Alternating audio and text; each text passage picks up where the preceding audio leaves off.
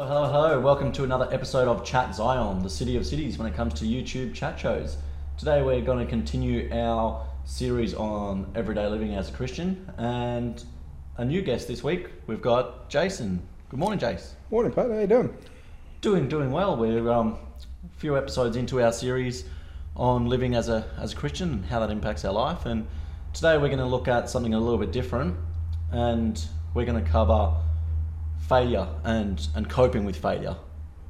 Yeah, it's always an interesting uh, conversation to have, especially when you're looking at um, failure from a Christian perspective. It's um, not something that people think should happen in church. Yeah, and it's and it's not something that people really think should happen at all sometimes. But the reality is, whether you're in church or out of church, if if you are participating in life, there's going to be failure at some point. Yeah, absolutely. Fa- is part of life. Um, you know, growth growth happens when we bring pain into the equation. If you want to build muscles, you need to your muscles go through a period of pain. Um, if you want to grow as a person, you go through a growth spurt which has pains around it, and emotionally, that's true too. We um, failure tends to bring growth as we learn from our experience, but it's never something we like going through. Yeah, and you know, you've you make a good point there that growth comes from our failures, and the the more often we fail, the more opportunities that we do have to grow. And when you say it like that, it seems like it's a good thing, yet it's got this very negative sense about it, where people see failure as something that's that's horrible mm. and something that's really bad.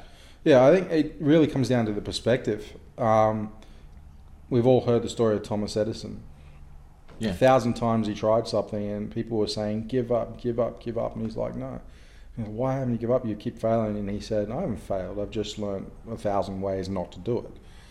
And failure can be seen as either negative or a positive. It can be seen as well. That's I know now not to do that, or it can be seen as yep, I'm not going back to that. It's, it's seen as a complete negative process. Yeah, and I mean you've got to. There's two parts to that. You've got to first of all you've got to see the opportunity in it. You've got to see the lesson that can be learned from your failure and be able to understand what can be done. And that's the first part of it. But the second part to it is you've got to actually take action on it. You've got to do something about it. There's no use being able to to make a mistake, to mess up, to do something where you have failed Hmm. the first time around and be able to look at it and go, oh yeah, I, I could have done that differently. And then not doing that differently the next time. I think this is, you know, a, a topic which is comes into play with forgiveness. It's, you know, Christ died because God knew that we couldn't succeed. He knew we couldn't keep to his his laws. He knew he couldn't keep to his promises. So he knew, in essence, that we would fail. Yeah. and he sent his son to die. And whether it's lying, whether it's using our mouth incorrectly, whether it's and that, that could be considered speaking out of turn, etc. Yeah. Um, whether it's uh, cheating, stealing, sometimes it's it's all sin. Some of it, like using our mouth incorrectly, if we hurt another person, is still sin. And that's where we have to realize that God put in place a system, a system for failure. Yep. He sent his son to die, and then he said, each day, you forgive as I forgive you. And the requirement of that is letting people off the hook for their failures. It's not forgetting or really even letting them off the hook, but it's like saying, you know what, I separate you from that action. You're trying, you're really trying to get through this. And I think that's where it comes down to, you know, if you're someone that continually makes mistakes and never learns from it, or, you know, maybe goes through the same mistake over and over and over again, but it actually impacts you every time, then there's a gr- there's there's a growth in you when it impacts you.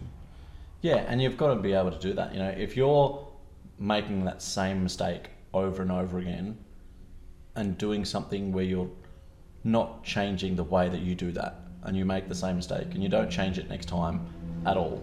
You do the exact same thing, you make the exact same mistake and you feel that same consequence. There's a there's a point where you get to where you've got to realize are you actually trying to avoid that or are you accepting that that's just who you are, which is accepting, you know, lies. That's not who we are. That's not who we were designed to be. Yeah. Well, you're absolutely right. For me, this is very personal because I've had one area of my life where I've been failing for 13 years, over 13 years. And every time it comes up, I'm constantly like, I don't want to do this. I don't want to be in this situation. But I haven't put practical steps in place to make sure it doesn't. It's not, Yep. and and again, another failure in my life would be my weight. You want to lose weight, but unless you put the practical application behind your desire, you might as well say you're not, you don't want to do it. Yeah, and you know, we were both at a a men's conference only a, a few weeks ago, and they spoke a lot about about this topic. They spoke of half the time they were talking was talking about failures and, and you know accepting that as human beings we are imperfect creatures. We are going to fail at some point, and you know that's something that you know if you can accept that we are going to fail, it takes a little bit of that weight, a little bit of that pressure off the situation when we actually do, because we expect it to happen. You know, we if we accept that it's going to happen, then we're not surprised by it, and it doesn't um, have as much of an impact on us. And then it's being able to, you know, put in place systems to to counteract that. Put in place systems where we can be held accountable for our actions if we're making the same mistake over and over again. Or, you know, if we want to see change in something, having someone to keep us on track and sort of give us a bit of a nudge and saying, "Hey, you know, you said you wanted to do that. How are you going with it? What are you doing about it?" Absolutely. I think it's also finding a mentor or someone to disciple you through the process. Someone who's been through it. You know, a mother doesn't automatically know how to mother when she has her first child. Mm. A lot of it is taught. There are hospital courses on what to do in that first few months. And a lot of new time mothers will go back to their mothers or their mother in laws and say, hey, what did you do? Yeah. And the reason we do that is because we are going to fail. We don't know everything, we don't know it all. And it's a learning process. Um, in school, and yourself as a teacher know that not every student succeeds the first time they try. No, they don't. And you know, as as a, as a teacher, I was going through this with my with my class the other day, and we were looking at all of their maths homework that they do on the computer, and I was looking at their, you know, I can get up a big run sheet of who's done what task and everything, and I said, you know, I can see that this kid here had one go at this maths assessment and they got hundred percent right. Hmm. And I said, but look at this kid here. I can see that when they logged on and did this maths task, they got 25%. I said, I'm just as happy with this kid, probably even more happy with this kid than the other one because he got 25% the first time, but I saw that he did it five times. He went back and had another go and had another go. And by the end of it, he got 95, you know? Mm. And that's something that as a teacher, I can sit there and go, this kid wants to be better. Mm. And I, yeah, I absolutely agree with that. I think the f- the fruit. We often talk in Christian circles about the fruit that comes out of our lives, the the actions behind our beliefs, our values. And you know, if you believe in honesty and you're lying, then it's not. You know, the, what's what's coming out is not what you are saying. It's Mm. what you're acting. And when someone I know in school for me, my report card said, great, but always can try harder. Should try harder. And um, I was, I didn't, it wasn't a priority for me. It, I, I was there for the social experience more so than the learning experience. Learning was just what happened in classroom. It wasn't a priority. And yet I'd see some of the girls in class, some of the guys and I was getting certificates. I was a teacher's pet in a lot of ways, but what I wasn't was interested in my education. Yeah, and as you know, it's a value-based culture that we create for ourselves. We've got to be able to look at something and take action on the things that are the the priorities for us. Mm. And if we are taking all of our actions based on failure in a negative viewpoint, like we've said so many people do, then we are prioritizing failure in a way that will make us continue to fail. Yeah, absolutely. I think also we need to realize that everyone fails. You may look at your parents and go, oh, look, they were awesome. Or maybe they weren't. But if you've looked at your parents or your pastors or your friends and go, everything in their life just seems like everything goes right, you've got to remember that they're probably looking at you and thinking the exact same thing. You know, sometimes we fail in life every single day. I remember going to God recently and saying, God, I just want to stop failing. And I kind of got this answer of, that's, you can through me, but you're human.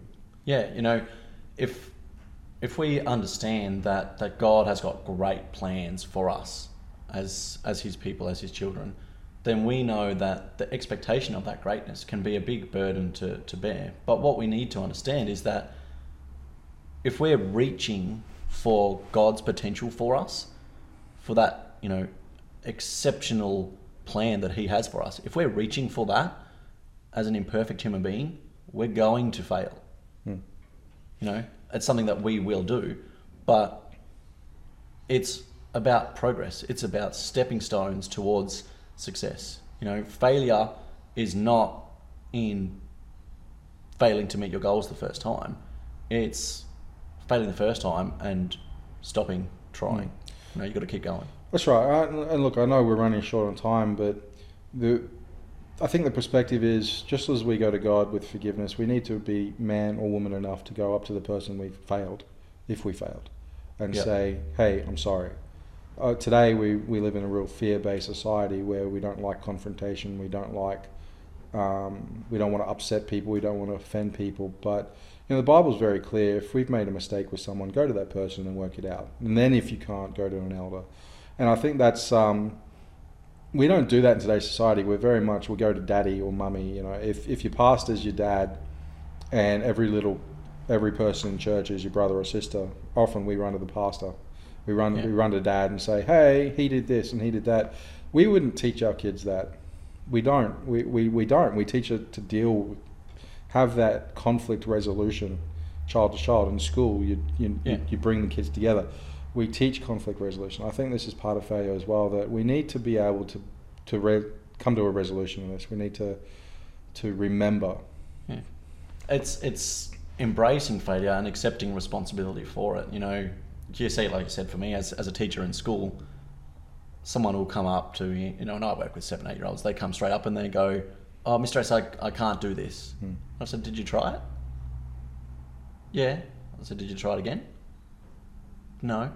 You know, we've got to be able to sit there and go, "All right, that's something that we're going to work on." And as a teacher, you know, part of my job is not just being able to tell all the kids the right answer. I've got to give them ways to have that attitude where if they don't get it right the first time, they try again. And they'll try again by themselves so that they can become independent people. And then they can become more proactive people to be able to help other people. If they can get their own stuff right, then they can work with others.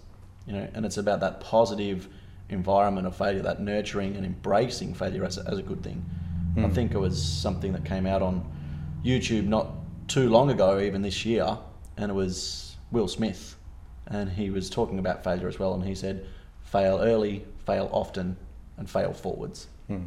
And I think that was a really great way to look at it. And I showed that video to my seven-year-olds in my classroom and made them sit there and, and watch it. Well, I think one of the was it Winston Churchill we heard about at conference. You know, if you never succeed, you know you'll never succeed if you don't fail, Yep. because you need to step out.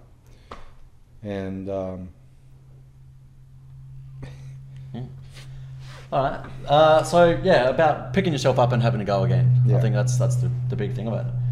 that's all we've got time for today, Jace. But we'll be back again with a, another episode on our everyday life as a, as a Christian. Until then, comment on our YouTube video below. Email us at chatsionmail at gmail.com. Make sure you're subscribing, make sure you're sharing, and until next time, see you later.